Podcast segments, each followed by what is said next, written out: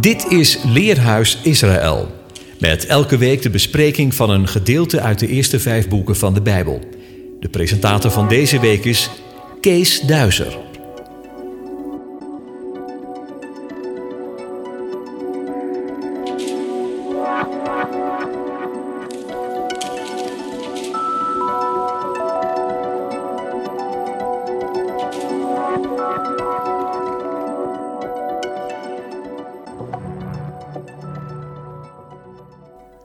Shalom luisteraars, welkom bij Leerhuis Radio Israël. Deze Shabbat worden er twee parashot gelezen in de synagoge. Een zegen voor de gelovigen om een dubbele parashat te mogen aanhoren. Het gaat deze Shabbat om de parashot Vayakel en Pekudei. De eerste vinden we in Shemot, ofwel Exodus 35, vanaf vers 1 tot aan 38, vers 20. Deze parashat beschrijft het hefoffer van de Israëlieten dat ze brachten voor de bouw van het Mishkan, de tabernakel. De aanstelling van Bezalel en Aholiab als uitvoerders van de bouw van het Mishkan en voorts in de tijd de uitwerking van deze bouw. Parashat Pekudei vertelt ons vanaf Exodus 38 vers 21 tot aan 40 vers 38 wat allemaal voor deze bouw bijeengebracht is. Het maken van de priesterkleding, de voltooiing van al dit werk, de eigenlijke opbouw van het Mishkan en tenslotte de bekroning op al dit werk, de heerlijkheid van de eeuwige die het miskan vervulde. De Haftarat-lezing is uit 1 Koningen 7, vers 13 tot 26, 40 tot 50 en 51 tot hoofdstuk 8, vers 21. Het eerste gedeelte beschrijft de bouw van het interieur van het Beit HaMikdash, de tempel. Dit werd uitgevoerd door Giram uit Tyrus. Van deze Giram kunnen we lezen in vers 14 hij was een man vol van wijsheid en inzicht en van de kennis om allerlei werk in koper te maken. Het tweede gedeelte beschrijft hoe Giram het werk aan het huis van God voltooide. Het derde gedeelte beschrijft de voltooiing van de gehele tempel door Shlomo. Het plaatsen van Aaron Berit Adonai, de ark van het verbond van de eeuwige in de tempel, en de inwijding van de tempel als de wolk van Adonai de tempel geheel vervulde. De lezing uit het Berit HaGadashah, het vernieuwde verbond, is uit Hebreeën 9 vers 1 tot 11 en uit Hebreeën 8 vers 1 tot 12. De eerste lezing laat een vergelijking zien tussen de betekenis van het miskan onder het eerste verbond en het volbrachte verlossingswerk van Yeshua. De tweede lezing laat ons de betekenis zien van het werk van Yeshua als de hoge priester en middelaar van het vernieuwde verbond. In de bespreking van deze week zullen we stilstaan bij het thema Bouwen aan het huis van God. In deel 1 kijken we naar de gewilligen van hart. In deel 2 naar de bouwers van het huis. En in deel 3 kijken we naar het huis van levende stenen. Maar eerst luisteren we naar muziek. Oh, praise the Lord, for he is worthy to be praised. Praise the Lord. Give glory to his name. Praise the Lord. Come before him. Sing to him with a new song.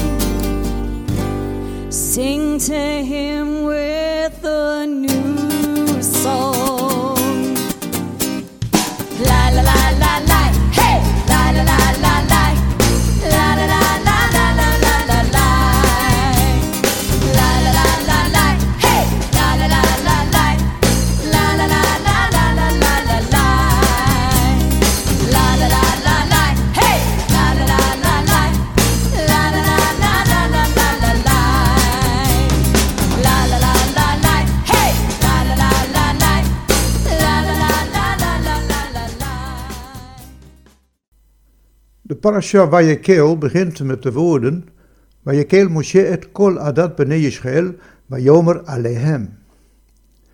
En hij, Moshe, verzamelde de gehele gemeenschap van de zonen van Israël en sprak tot hen. Vayekel komt van de stam kahal en betekent in de causatieve vorm verzamelen of bijeenroepen. Moshe roept de gehele gemeenschap van de Israëlieten bijeen. En na hun nogmaals op het hart gedrukt te hebben om vooral toch het Shabbatsgebod te bewaren, roept hij hen op om een hefoffer te brengen. Een hefoffer uit de bezittingen van de Israëlieten om materialen bijeen te zamelen voor de bouw van het Mishkan, de tabernakel. Het hefoffer is een vrijwillig offer, het is geen belasting. Er staat in Shemot, Exodus 35, vers 5. Ieder die gewillig van hart is, moet het brengen als hefoffer voor de eeuwige. Gewillig van hart. In vers 21 lezen we: En ze kwamen terug, ieder wiens hart hem daartoe bewoog, en ieder wiens geest hem gewillig maakte. Ze brachten het hefoffer voor de eeuwige. In dit gedeelte, vanaf vers 4 tot 29, komt de uitdrukking gewillig, CQ gewillig van hart, viermaal voor. Waar wijzen deze woorden op? Het is een thema. Het thema van de vrijwilligheid van het volk om het Mishkan, de heilige woonplaats voor Adonai, te bouwen. Een dergelijke bewogenheid voor het bouwen van een woonplaats, een huis voor de eeuwige, zagen we bij koning David. Toen hij inzag dat hij zelf in een prachtig paleis woonde, schaamde hij zich ervoor dat de machtige van Israël nog moest wonen in een tent. Hij verlangde ernaar om een heilige woning voor de eeuwige te bouwen, maar deze stond het hem niet toe. We lezen 1 Shemuel 7 vers 12 tot 14. Wanneer uw dagen voorbij zijn en u met uw vaderen ontslapen bent, zal ik uw nakomeling na u, die uit uw lichaam voortkomt, doen opstaan, en ik zal zijn koningschap bevestigen.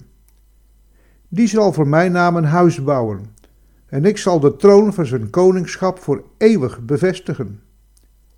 Ik zal hem tot een vader zijn, en hij zal mij tot een zoon zijn. Wat wil zeggen?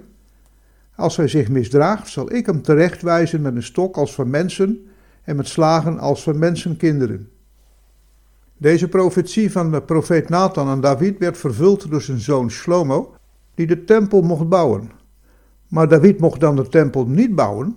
Hij kon alvast wel zorgen dat alles gereed lag voor Shlomo om te gaan beginnen met de bouw, zodra deze koning was geworden. We lezen in 1 Kronieken 29 vers 5b en 6. Wie is vandaag gewillig de Heere zijn gaven te schenken? Toen gaven de hoofden van de families vrijwillig, met de leiders van de stammen van Israël, de leiders over duizend en over honderd, en de opzichters over het werk van de koning. En dan volgt een opsomming van een ongelooflijke hoeveelheid goud, zilver, koper, ijzer en edelstenen voor de bouw van de tempel. Een tweede maal dat we het thema vrijwillig van hart tegenkomen in het Tenach is in twee kronieken. Hier wordt het verhaal beschreven van koning Jegiskia. Zijn naam heeft de mooie betekenis van Adonai heeft sterk gemaakt. Zijn voorgangers hebben het Beit Mikdash, de tempel, geheel verwaarloosd en verontreinigd. Het is nog een wonder dat de eeuwige zijn woningen nog niet heeft verlaten. Maar dan komt Jegiskia. Van hem lezen we in 2 Kronieken 29 vers 2 en 3.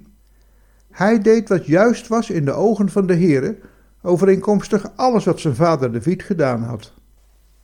Hij was het die in het eerste jaar van zijn regering, in de eerste maand, de deuren van het huis van de Heere opende en ze herstelde.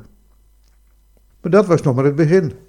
Net als zijn voorvader David houdt hij een krachtige toespraak voor de priesters en de levieten.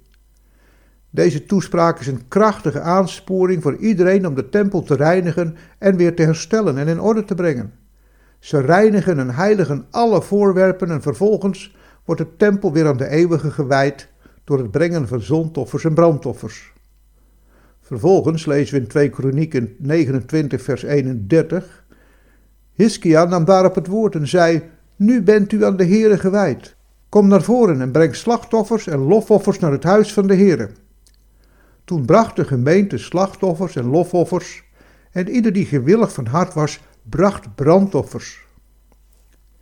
Het huis van de eeuwige wordt gebouwd en wordt onderhouden door mensen die gewillig van hart zijn om bij te dragen. Hoe mooi is dat om te zien? Het werk aan het huis van God bestaat uit vrijwillige gaven, uit offers, voortkomende uit een gewillig hart. Laten we deze gedachte vasthouden.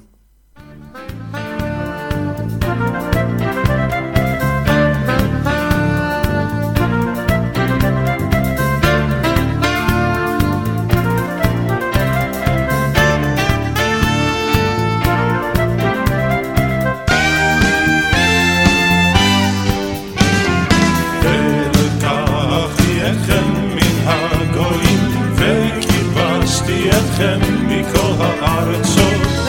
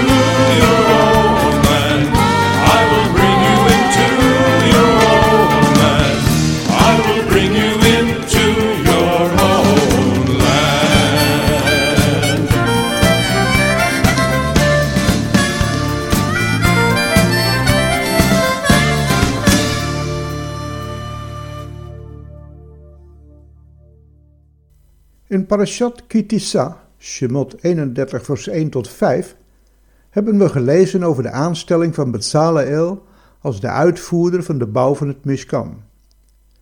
We lazen daar dat Bezaleel een zoon was van Hur uit de stam Jehuda. Tevens lazen we daar dat Adonai hem had vervuld met de geest van God, met wijsheid, inzicht, kennis en allerlei vakmanschap. Laten we even stilstaan bij het thema bouwen aan het huis van God. We kwamen dit thema al tegen in Bereshit, Genesis 28, vers 22. Jacob was op de vlucht voor zijn broer Esau en overnachtte op zeker moment op een berg. Daar zag hij in een visioen de eeuwige boven aan de ladder staan die tot de hemelen reikte.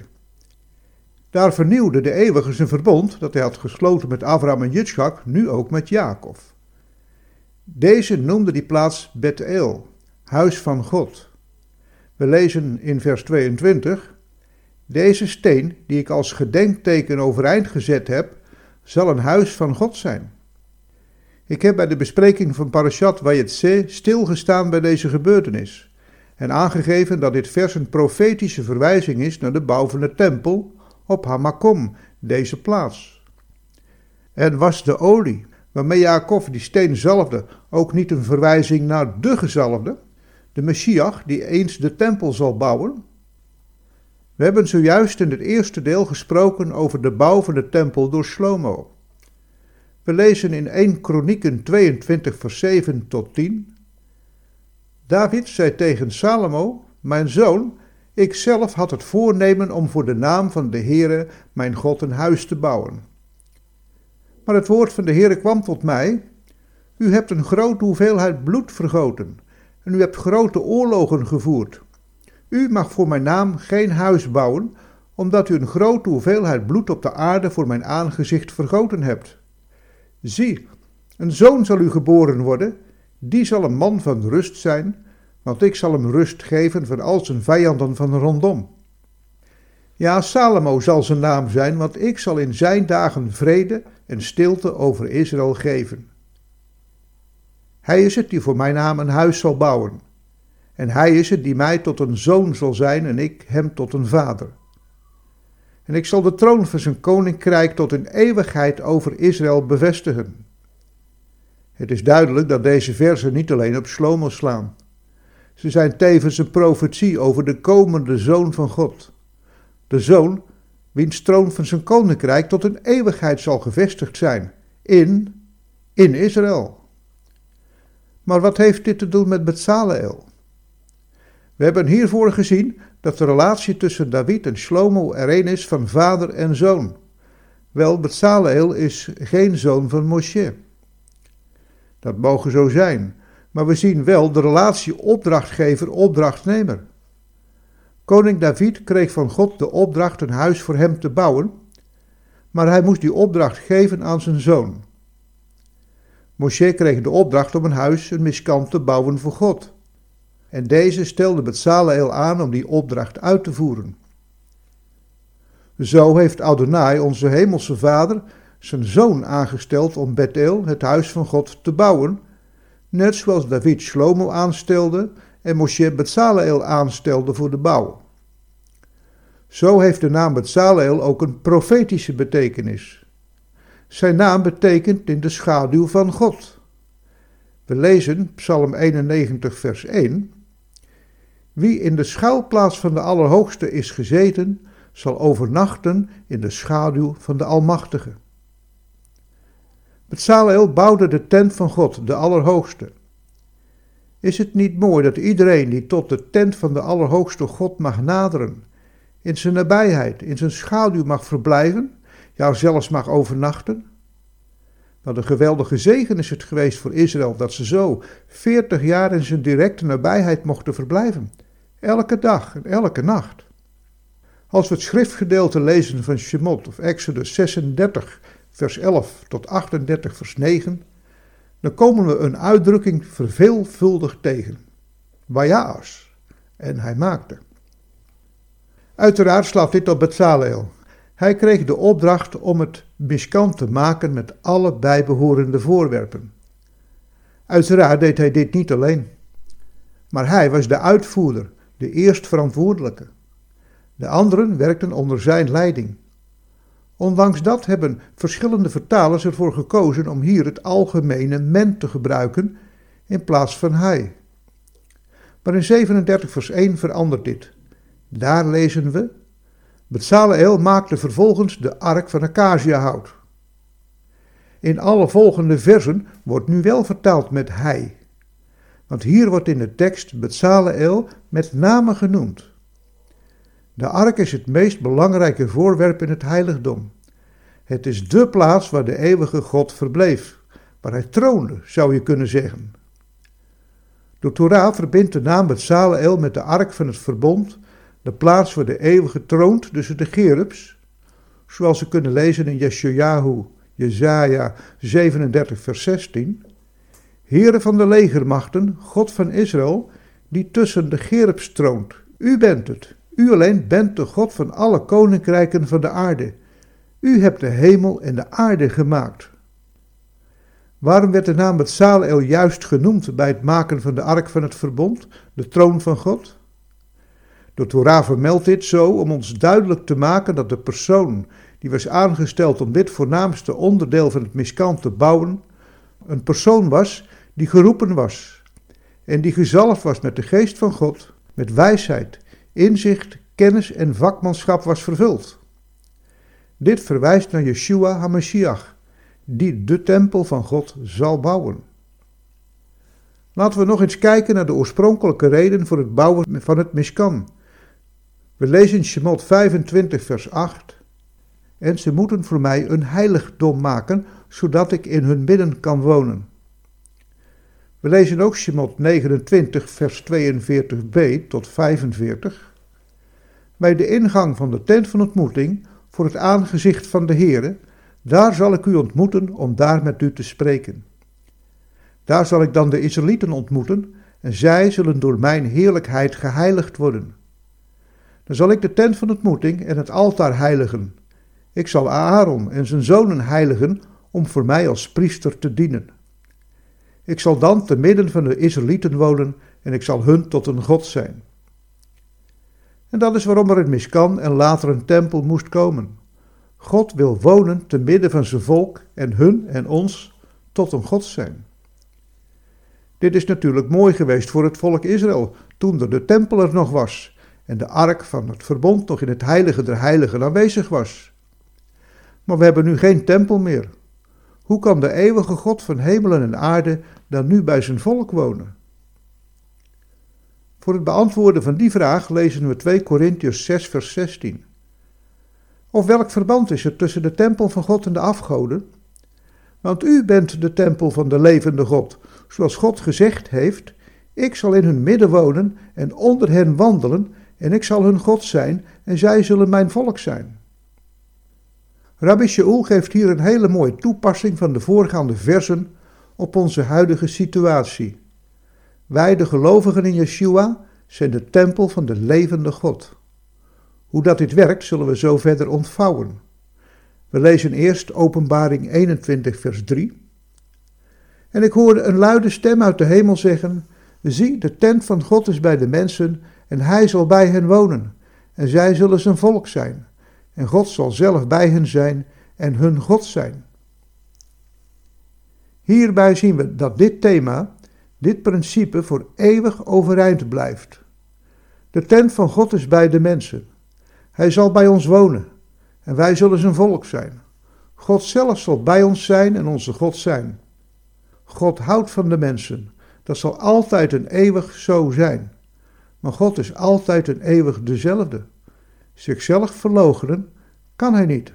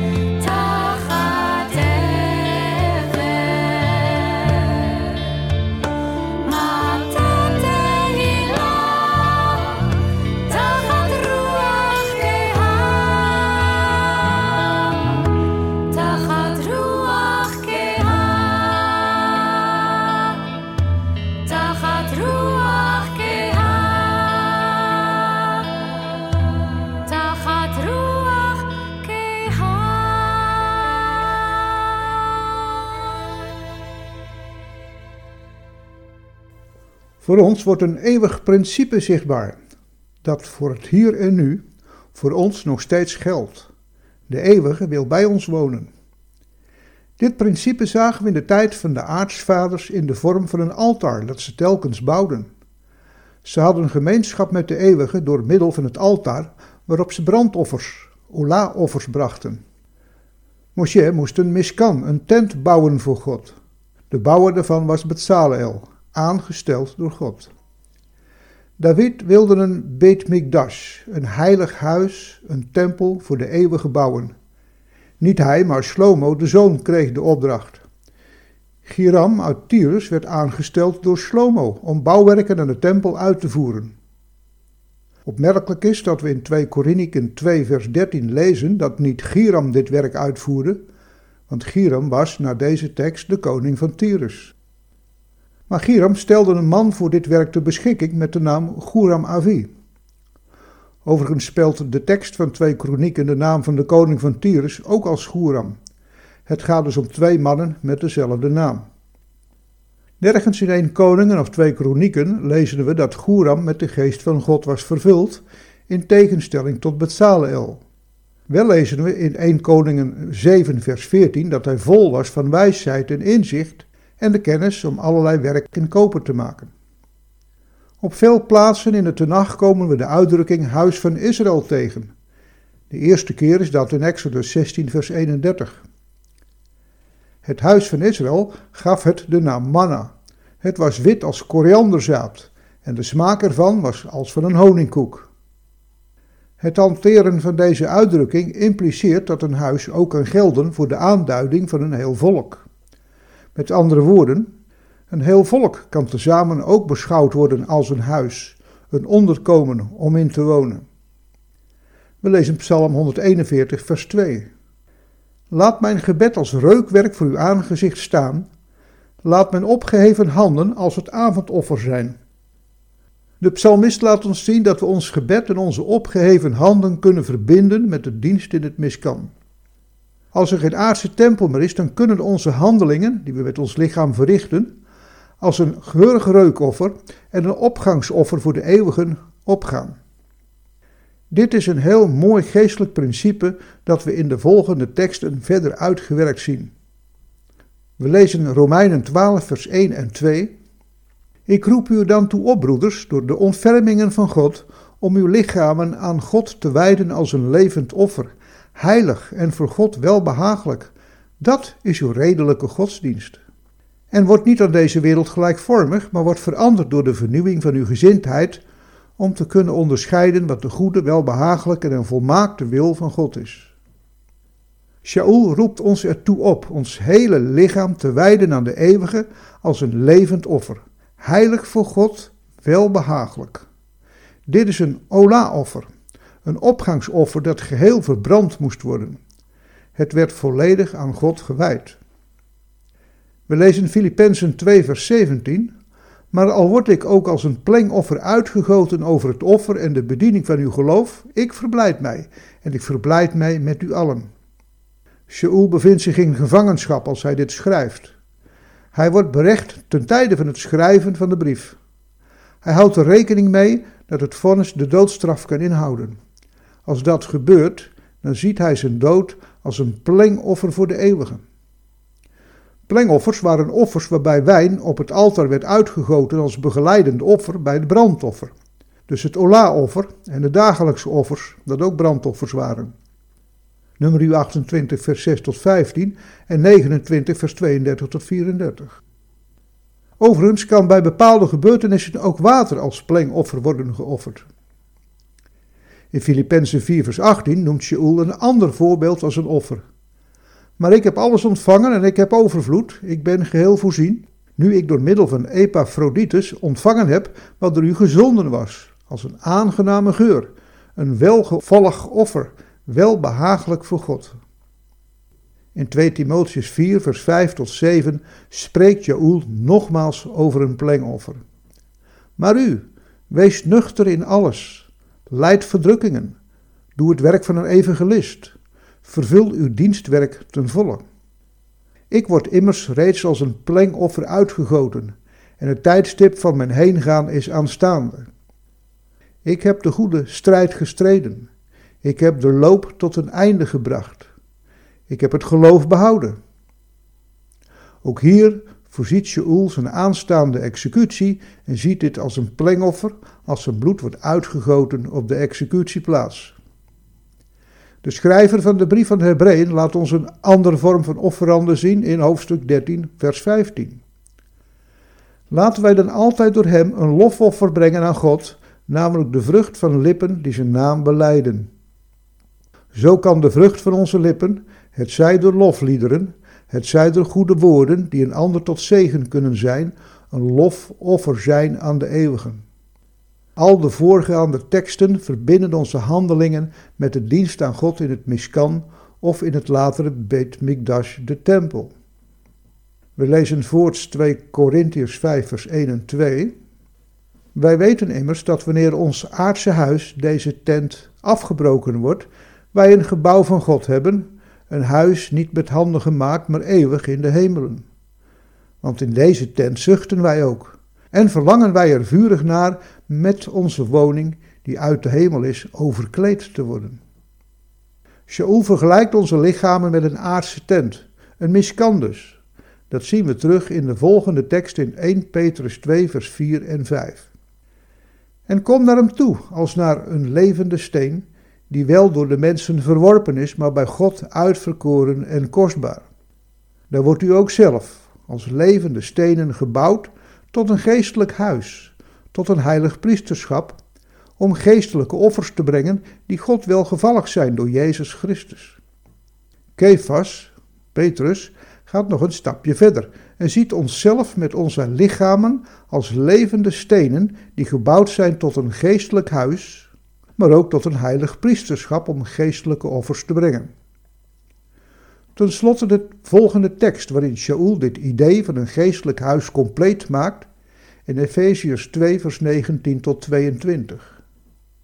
Zo bent u dan niet meer vreemdelingen en bijwoners, maar medeburgers van de heiligen en huisgenoten van God. Gebouwd op het fundament van de apostelen en profeten, waarvan Jezus Christus zelf de hoeksteen is, en op wie het hele gebouw goed samengevoegd verrijst tot een heilige tempel in de Here, op wie ook u mede gebouwd wordt tot een woning van God in de geest. Zo zien we dat het idee van het huis van Israël door Shaul en Kefas is toegepast als zijnde een huis van God, een woning, een Beit Mikdash voor de eeuwige. Een geweldig geestelijk bouwwerk, goed samengevoegd zoals het een huis van God betaamt, met als de prachtige hoeksteen als sieraad boven de poort Yeshua zelf. Zo kunnen we eindigen met het principe waarmee het allemaal begonnen is. God schiep de hemelen en de aarde en al wat erop en daarin is en leeft. Hij schiep de mens als kroon op zijn schepping, als een beeld van zichzelf. Het was zijn bedoeling om bij deze mens te wonen en met hem in gemeenschap te leven in een context van wederzijdse liefde. Maar de mens, Adam en Gawa, keerden zich van God af en wilden zichzelf tot God zijn. Zo kwam er scheiding tussen God en de mens. Na de vloed, die bijna de gehele mensheid vernietigde, zocht de eeuwige weer contact met de mens. Hij vond Abraham en verkoos hem om uit Abraham een volk te laten ontstaan dat de eeuwige kon dienen en met hem gemeenschap kon hebben. God zocht en vond Moshe en stelde hem aan als leider van het volk om het te verlossen uit slavernij en bracht het in de woestijn. Daar ontvouwde Adonai het principe van het Mishkan, de woning van God, zodat hij te midden van zijn volk kan wonen en verblijven. Want God houdt nog steeds van de mensen en wil niets dan hen liefhebben. Toen het volk Israël in het beloofde land Canaan was gekomen en zich daar had gevestigd, vond Adonai David en liet hem tot koning zalven over Israël. David kreeg opdracht om een Beit Mikdash, een tempel voor de eeuwige, te bouwen, in Jeruzalem, de stad van God. Shlomo, de koning van de vrede, mocht deze tempel bouwen. En de tempel diende tot huis van God in Jeruzalem, tot Mashiach Yeshua naar de aarde kwam als de mensenzoon. Na zijn dood en opstanding, na zijn hemelvaart, werd de Heilige Geest van God uitgegoten over de 120 discipelen van Yeshua, die waren achtergebleven. Dit groepje discipelen groeide uit tot een wereldwijde gemeenschap van miljoenen discipelen van Yeshua, die in hem geloven en hem hebben aangenomen als hun redder en verlosser. Ze zijn door hun geloof gerechtvaardigd voor God en als levende stenen ingelijfd in het geestelijke Beit Mikdash, de geestelijke tempel. Alle gelovigen in Yeshua zien nu uit naar zijn terugkomst naar de aarde. Dan zullen zijn voeten staan op de olijfberg. Hij zal Jeruzalem ingaan om de troon van zijn vader David te bestijgen, het koningschap van zijn vader David op zich te nemen en de vervallen hut van David weer te herstellen. Hij zal de tempel herstellen en daar zal zijn troon zijn en van daaruit zal hij zijn eeuwige koninkrijk van vrede en gerechtigheid vestigen en regeren over gans Israël en de gehele aarde tot in eeuwigheid. Dan zal in vervulling gaan wat we lezen in Openbaring 21, vers 1 tot 7. En ik zag een nieuwe hemel en een nieuwe aarde, want de eerste hemel en de eerste aarde waren voorbij gegaan, en de zee was er niet meer. En ik, Johannes, zag de heilige stad, het nieuwe Jeruzalem, neerdalen voor God uit de hemel, gereed gemaakt als een bruid die voor haar man sierlijk gemaakt is. En ik hoorde een luide stem uit de hemel zeggen: Zie, de tent van God is bij de mensen en hij zal bij hen wonen. En zij zullen zijn volk zijn en God zal zelf bij hen zijn en hun God zijn. En God zal alle tranen van hun ogen afwissen en de dood zal er niet meer zijn. Ook geen rouw, jammerklacht of moeite zal er meer zijn, want de eerste dingen zijn voorbij gegaan. En hij die op de troon zit, zei: Zie, ik maak alle dingen nieuw. En hij zei tegen mij: Schrijf, want deze woorden zijn waarachtig en betrouwbaar. En hij zei tegen mij: Het is geschied.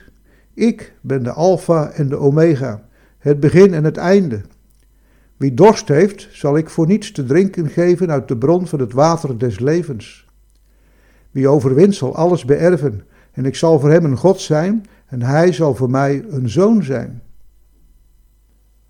Gaat u mee voor de overwinning, luisteraar? Verlangt u er ook naar om voor niets te mogen drinken uit de bron van het water des levens? Is Yeshua ook reeds uw Heer en Heiland? Ik wens u een heel prettig weekend toe. Shabbat Shalom. U luisterde naar het programma Leerhuis Radio Israël. Een wekelijkse studie aan de hand van de Bijbelgedeelten die wekelijks door de Joodse gemeenschap worden gelezen. Heeft u een vraag of opmerking? Stuur dan een e-mail naar info-apenstaatje radioisrael.nl. Het leesrooster vindt u op onze website. Ga naar radioisrael.nl en klik onder het kopje radio op programma's.